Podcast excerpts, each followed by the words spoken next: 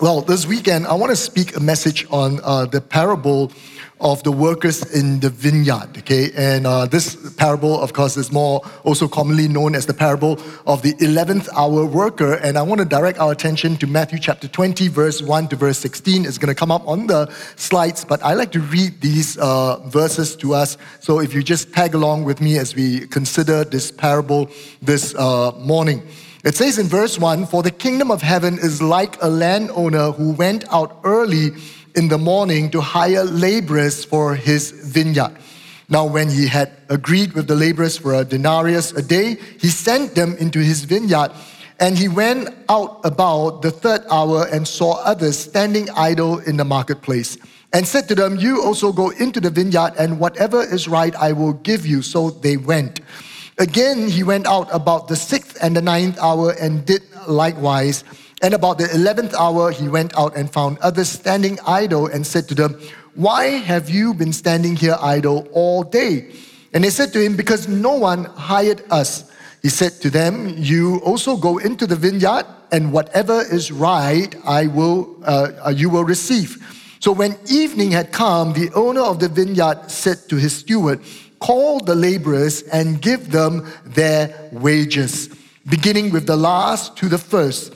And when those uh, came who were hired about the eleventh hour, they each received a denarius. And when the first came, they supposed that they would receive more, and they likewise received each a denarius. And when they had received it, they complained against the landowner, saying, These last men have worked only one hour and you made them equal to us who have borne the burden and the heat of the day. But he answered one of them and said, Friend, I am doing you no wrong. Did you not agree with me for a denarius? Take what is yours and go your way. I wish to give to this last man the same as to you. Is it not lawful for me to do what I wish with my own things, or is your evil, is your eye evil because I am good?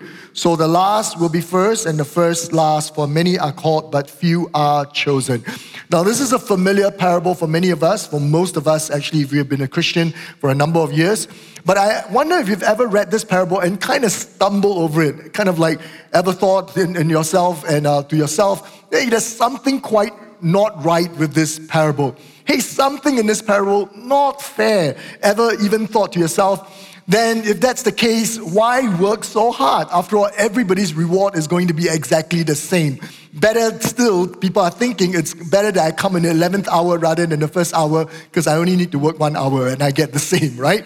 Now, if you've ever thought this like this, I want to congratulate you. You're not alone. I've thought so many times myself, okay?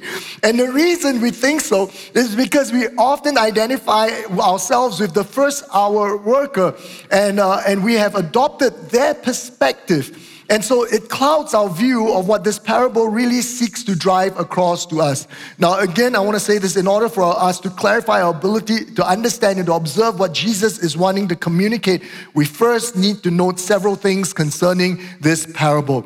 The passage begins with Jesus telling us exactly what the parable is going to be about. In verse 1, it says, For the kingdom of heaven is like for the kingdom of heaven is like. In other words, this parable is going to give us a description of how God's realm works. Now, you got to understand this that God's realm works very, very differently from how this world would function. And our aim as Christians is to bring a piece of heaven onto earth. Amen. Our desire is that wherever we go, we would manifest God's kingdom here upon the earth. And that's what makes this parable important because if we want to bring God's uh, kingdom on the earth, then we better be aligned to the value system and to the way the kingdom of God functions. Amen. Now, the next thing that we need to consider is the structure of this parable. Now, again, over the last couple of months, as I've taught uh, concerning uh, the parables that Jesus spoke, you will begin to realize that when Jesus gives parable, there's an internal structure in almost every parable that Jesus gives to us. And there's no difference in this parable. In fact, I want to show you in diagrammatic form so that it's easier for you to observe the pattern of how this parable is constructed. Now, again, this parable follows a mirroring pattern whereby whereby there's a re- repetition of events that, that comes to a climax right in the middle of the parable. So let's consider this parable. In verses 1 and verses 2, we begin with this thought that it is early in the morning the first hour, and there were people looking to be hired, and workers were hired. An agreement was entered into one denarius for a day's work. In verse 3 to verse 5, we observe the third, the sixth, and the ninth hour, in which workers were again hired, and justice was promised. The landowner say, I will give you what is right. And then in verses 6 and 7 comes the 11th hour, and again, one more time, workers were being hired. Verse 8 is the climax of this whole parable, and we observe three things that were distinctive in this climax. Number one, that there is the appearance of a steward. Out of nowhere, this person shows up who's a steward. The second thing is that the wages were going to be distributed, and the word that is used here is a living wage was to be given. And finally, we are told the order in which the wages will be dispersed, and it's a very unusual order. And now in verse 9, we begin to see the mirroring of what has happened in the previous verses. And verse 9, it's the 11th hour worker who shows up first and they are paid. And they were paid one denarius each, right? In verses 10 and verses 12, we then observe the third, sixth, and ninth hour workers being paid and justice, uh, which was promised. And now there is a justice that is demanded by those who came from the first hour in verse 13, finally, uh, there is evening that has come, and uh, you know, and the, the landowner clarifies things and says to the first hour workers, "Hey, our agreement was one denarius, and we have kept the agreement." So the mirroring is that there was agreement uh, uh, agreed, and now there is agreement that is being kept. And verses 14 to verses 16 is the final conclusion. Now, with this structure in mind, with this pattern that we see here, let us now plunge into this parable and explore it in detail.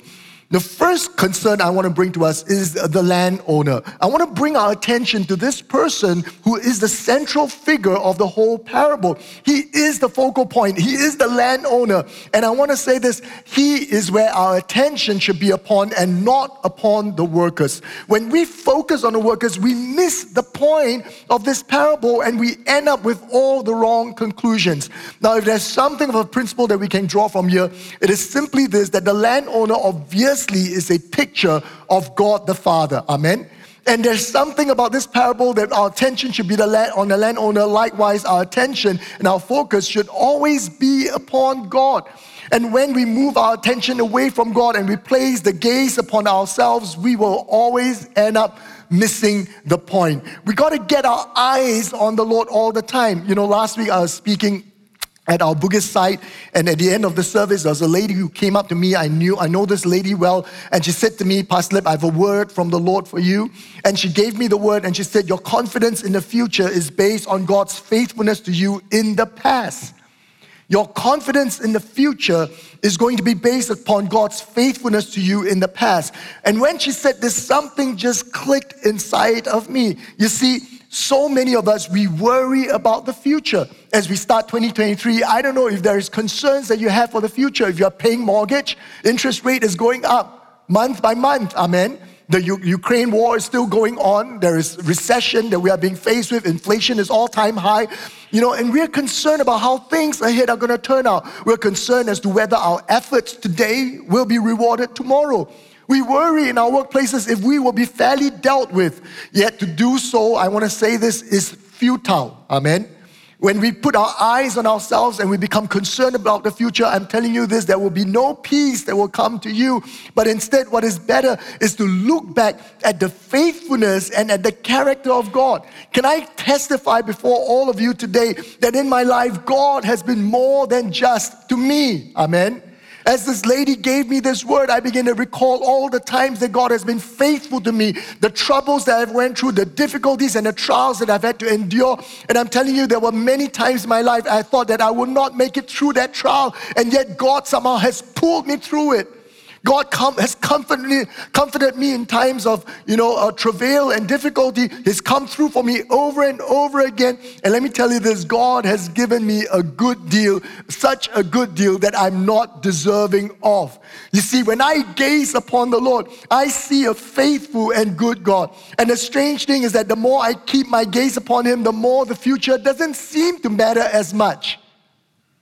I don't seem to have to worry about the future anymore. I'm not concerned about the promotion or the reward or the opportunities or even the trials or the difficulties that are coming because my eyes is fixed upon a person that has come through for me over and over again.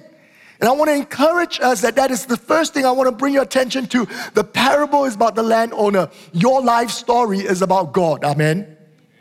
And that's the thing, the first thing that we need to see. The second thing we need to notice is that this landowner goes out five times. We are told in the parable that the landowner went out to hire workers in the first hour, in the third hour, in the sixth hour, in the ninth hour, and finally again at the eleventh hour. This is five trips to the town square, to the marketplace where, you know, uh, from where his property was situated. Now, let me remind us again in the days of Jesus, there were no automobiles. Amen. This is not like us going downstairs to the nearby grocery shop or the mini mart and buying something that is missing in our homes. It's not. It requires some kind of a journey of a distance for us to reach to the town square. And that's what this man took. That's what this landowner might have taken him half an hour to walk there, might have taken him 45 minutes or an hour to make that journey from where his property was right to the town square where the workers were waiting to be hired. Now, at the same time, in the climax of this parable, there is the appearance of this steward, right? And, that, and this indicates something strange. Why wasn't the steward sent to hire the workers? If the landowner indeed had a steward in the first place, then surely it was not the landowner's job to go hire the workers, it was the steward's job to make the way, the long trip into the town square and to hire those workers. Now, uh, let me paint for you the situation of what is happening here so that you can better grasp what's going on. In the days of Jesus, rich landowners would hire daily wage workers, especially during harvest time or during sowing time, where additional labor is required. And what happens is that the worker, uh, these workers obviously didn't hold down permanent jobs. They were dependent upon these daily work that came to provide for themselves. And you know, and there was obvious, there were obviously much more workers available than there were jobs that were available. Now, what happens is that these workers would gather together in a specific place in town early in the morning, and the stewards of all these different properties and landowners would show up in the morning and they will pick off the workers that they want to hire. And if these workers perform well in their job, maybe before the day ended, the landowners would say, Hey, would you like to come back and work tomorrow? And the opportunity to return the next day until the harvest is fully brought in. Now, put yourself in their shoes. Imagine that if you were there and you didn't have, hold a job and your every day's uh, income, you know, depends on whether you get hired. Imagine the anxiety of these men that were gathered in the town square looking for employment. Because this would determine whether they're going to be able to put food on the table to feed the family in the evenings. Imagine the anguish also of those who see others being chosen and being given jobs and they were left behind without a job the imminent disappointment of having to walk all the way back home to the hungry mouths and to tell them that I didn't find a job today. There is no income for today. Right? And at the same time, please note this the stewards would always know very well how many workers they needed each day. And they would hire exactly the number of workers that would, they would need early in the morning. No sensible steward would return several times through the, through the day to hire more laborers because it doesn't make sense. You want to get a full day's work in. If you needed 10 workers, you get all 10 and let them work through the day. You never return back hiring in drips and in drabs. The question to be answered then is this Why did the landowner take on the hiring of the workers personally? Why did he send the steward? And then why did he return four other times to hire additional workers? Now, the only logical conclusion we can give is that the landowner felt a sense of acute compassion such that he wanted to personally come and to give employment to those people who are in need. This landowner somehow felt something towards the people in the town and he saw these people that were in need. And the reason he came back four other times is because as he took some of these men to go work in his vineyard, he looked back and he saw others who looked longingly at him, hoping that they would be hired. Something tugged at his heart. And so three hours later, he walks all the way back to the town square to see if those men had been hired. And he saw others that were not hired. His heart was moved and he says, Would you come work for me? Let me tell you this the landowner didn't need more workers in this situation. He was moved by compa- compassion, and each time he knew he was leaving some of them behind who had yet found employment, and therefore he returned over and over again to check if they have found employment with other landowners instead. The landowner was moved by compassion. He returned four times, not because he needed more workers, but because he wanted to help as many people as he could by giving them the dignity of work and employment and the chance to provide for their families. Now, if you, but you know, all this points to some amazing thing about this owner. Just imagine the generosity of this man who came personally five times, each time returning over and over again. Now, let me let me explain this to you. The first hour is 6 a.m. in the morning, right? I wonder how many of us show up to work at 6 a.m. in the morning. The third hour is 9 a.m. The sixth hour is 12 p.m. The ninth hour is 3 p.m. And the 11th hour is 5 p.m. Now, it makes sense that if you are seeking employment, to get up as early as you can and to be the first there in the town square at 6 a.m. It makes sense, you know, because you want to be there early so that the opportunities come in, in, in case there are others who are late, that you become the first to be picked. Now, it also makes sense that if you're not picked in the six, at 6 a.m., maybe you'll stick around till 9, 9 a.m., hoping that maybe there are other work that might suddenly surface and people will come back looking for additional workers. Perhaps by 12 p.m., some would still stay on, but I want to guarantee you this by 12 p.m., most of the people would have gone home. What prospect is there? What expectation? How much more 3 p.m.? Who would stick around till then? And much worse, at 5 p.m., I don't think anybody would remain until that time. In fact, for those who remain past 9 a.m., right up to 6 p.m., they must be quite desperate. Their needs must be dire. And the landowner returned particularly at these late hours because he knew that the most desperate ones could be found by then. He came back because there was a need. He, he knew that those that he would found would be those who will be in most need of his charity and of his generosity. You see, but by focusing, by all of us focusing on the landowner in this parable, what we are seeing is we are seeing a picture of God the Father? Do we not now begin to see this parable as with different eyes? Do we not begin to realize that this parable is not really about the workers, but it's about God? Do we not realize that this parable is painting for us, above all, a picture of God's compassion for us, for those who are desperate, for those who are willing, and then God coming, not just sending an angel, but God coming personally on the earth through His Son Jesus Christ to reach out to every single one of us? You see, this parable is intricately tied to what God is doing. God did not send a representative, He came personally to seek out the most desperate. Jesus came in person, and this is what the full picture of this parable paints for us. Amen. The next thing that is included in the climax is the wage, right? You know, a wage that is given equally to every single person. In our economy driven mindset, what we do is that this mindset stands in contrary to the kingdom mindset. And that is why when we look at this parable, you know what? Oftentimes we look at it and we cry, not fair, right? Those who work 12 hours should be paid more than those who work nine hours. And of course, six hours, three hours, or one hour. How can, how can everyone get the same wage? Now, if you're a business owner and this is your employment policy, those who come in, you know, at 5 p.m. and work one hour will get the same wage as those who come in at 6 a.m., I think you're going to have a little bit of a problem. Amen. But you see, when we approach the things of God with a works driven mentality, we will never ever be able to celebrate the generosity of the landowner. Let me be very clear here no one in this parable, in this scenario, was underpaid. One denarius is the norm for one full day of work. 12 hours of work demanded a pay of one denarius. In this parable, every single worker, there's not one of them who were underpaid. But I tell you what, there were those who were overpaid. Amen. Let me put it another way justice was never compromised in this parable. MOM cannot be called in to say that there's unjust uh, remuneration process because everybody was fully paid. Nobody was denied a full day's wages. But what happened is that on top of that, there is a grace that is manifested. And this grace was manifested to the first hour workers as well because they found grace when they were chosen by the landowner in the first place so that they can be given employment.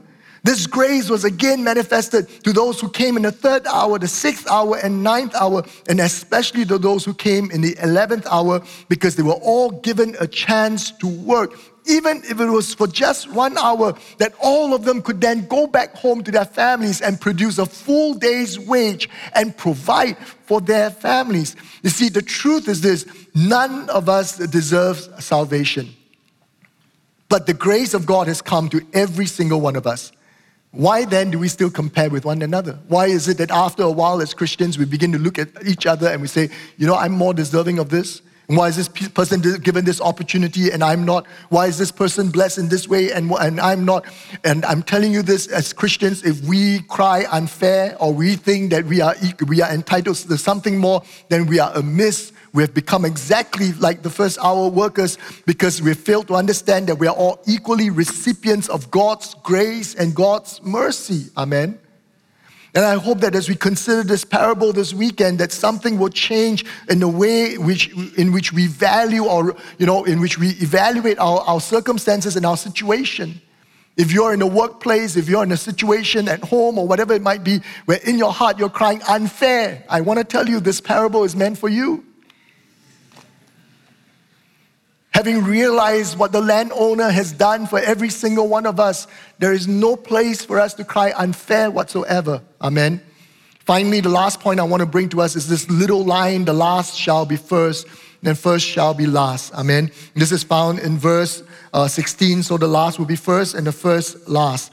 Now, as you examine the order in which the disbursement of the wages were being executed, you got to realize this the landowner instructed that those who came last would be paid first. 11th hour workers were paid first, and then the ninth hour, the sixth hour, the third hour, and finally the first hour. Now, if I was the landowner, I would tell the landowner, you know, you have done it wrong. And I would never have done it this way. It is a foolish way to do it.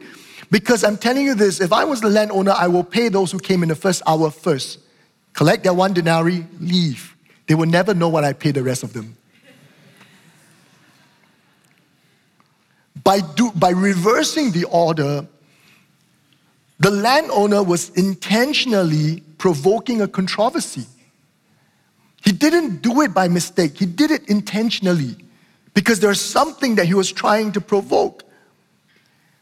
Now, this little phrase here, the first shall be last, the last shall be first, can I say this is a favorite tagline of my kids? They like to use this a lot, right? They like to use it to manipulate their brothers. Hey, first shall be last, last shall be first. Huh? So let me go first. Or maybe they're competing in something. We play Monopoly and the, one of them comes in last. And he says, Oh, no, last is first, first, last. So I'm the winner. They have this way of compensating for what they're going through, right? But the thing is this as adults, right, do we really understand what it means? This little phrase that's being used, the last shall be first and the first last. Or do we fail to understand as, Uh, do we fail to understand this phrase as well? Do we misuse this phrase as well? Now, I want for us to consider this that specifically in this parable, this phrase is a reference to the methodology that was being applied to surface the issues of the heart in the first hour worker. Because the landowner paid the last first, and he paid the first last, the heart issues of those who came earlier were surfaced. It was brought out, the grumbling, the jealousy, the sense of unfairness, you know, the sense of entitlement, all these things were brought out because of this methodology that was being applied to them. By paying them last, they saw how the others were remunerated and caused the first hour workers to grumble and to complain. Now, when others are honored above us, when they are treated better, when they are rewarded and acknowledged more than us, when though we came first, and we serve longer and we sacrifice more, then I want to tell you when something like that happens in your life, you need to know that this principle is being applied. Now, this year is 2023. I came to Cornerstone in 1993. 30 years. I've been full time 22 years. Some of my colleagues who sit here with me, you know, how long have you been in staff, uh, on staff, uh, Tim? Two years, three years. I, uh, Sit down, don't talk so much. and I'm saying that that's the attitude that oftentimes we have, isn't it? the longer you've been around, the more you feel that you're entitled to speak, the more you feel that you're quali- more qualified than others. And every time someone younger than you, someone newer than you, someone less experienced is being promoted, I want to tell you this principle of the first shall be last, is last shall be first, is at work. And it's a principle to surface the issues of our hearts. Amen. You see, when the first hour workers were chosen at 6 a.m. in the morning, I'm telling you this, their hearts were filled with gratitude. They came early in the morning, the landowner chose them, and they were like, oh, I got a job for the day. Praise the Lord. Thank you, Jesus. Their hearts will be so thankful, and they, are, they go into the vineyard, they begin working, and there's probably a song on their lips, and they are praising God. Oh, I'm going to be able to provide for my family. But you see, after a full day's work, as the sun comes up, as they continue doing into the sixth hour, the eighth hour, the nine, ten, twelve hours, the generosity that experienced from the landowner suddenly now becomes overshadowed by their own sense of entitlement. This is the danger that every single one of us face the longer that we are as Christians and the longer that we are serving the Lord. And this parable is given to us to remind us to ensure that we don't lose sight of God's generosity to us is to remind us that we don't lose the sense of gratitude and thankfulness and to miss the character and the nature of God who is generous and who is loving, who's full of charity and love, and we end up becoming a grumbler instead of retaining that attitude of thankfulness. Amen.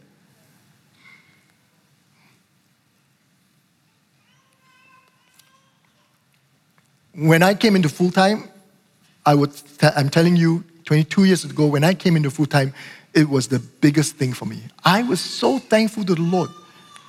At the age of 12, God called me into full time ministry. At the age of 27, I came into full time. I waited 15 years to come into full time. The day I stepped into full time in Cornerstone, I was the happiest person. I was so thankful to the Lord. 22 years later, Lord, why you call me into full time?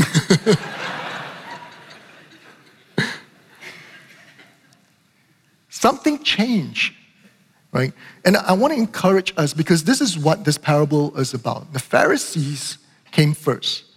They had all the knowledge, they had all the training. But then now God is bringing in the sinners, the tax collectors, the prostitutes. And they're saying they're going to get the same as us? No way. No way. And something in that has to be changed. Amen. And I want to bring this to us because I want to restore a thankfulness in our hearts. I want to restore a right perspective to every one of us of how generous God has been to us. Amen. Let us be reminded today of all that God has done for us, that we would never ever become like the Pharisees. Amen.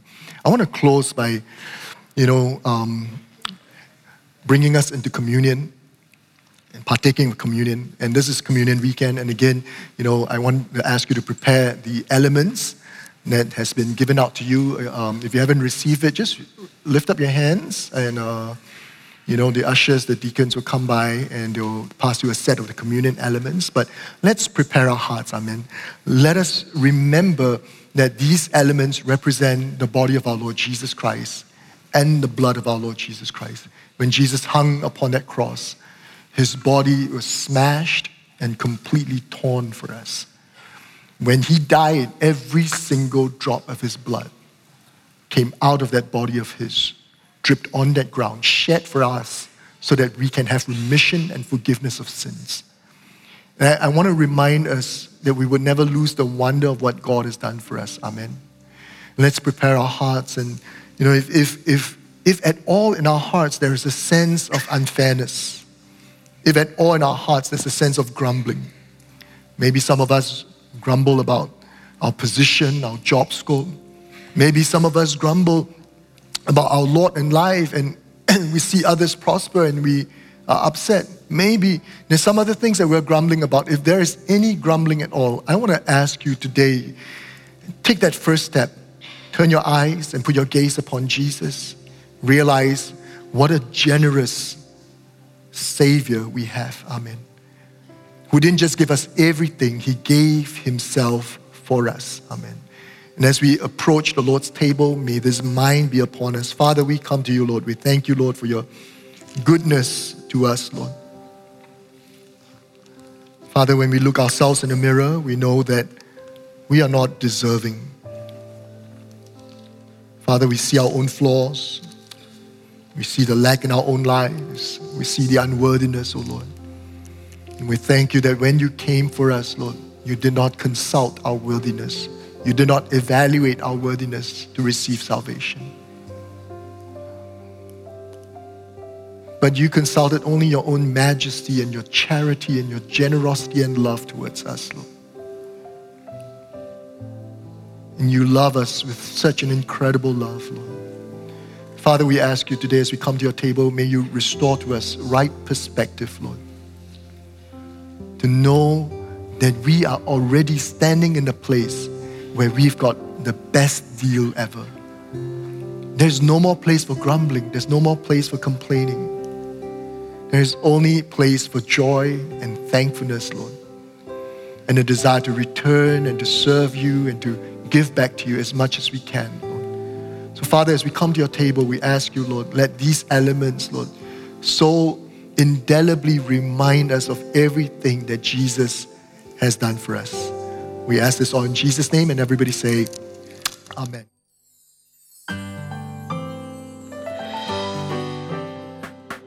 You've just listened to a production of Cornerstone Community Church. Please note that all unauthorized reproduction, distribution, or sale of the recording is prohibited. For permission to reproduce or distribute the sermon, please write into mail at cscc.org.sg. We hope that you have been blessed.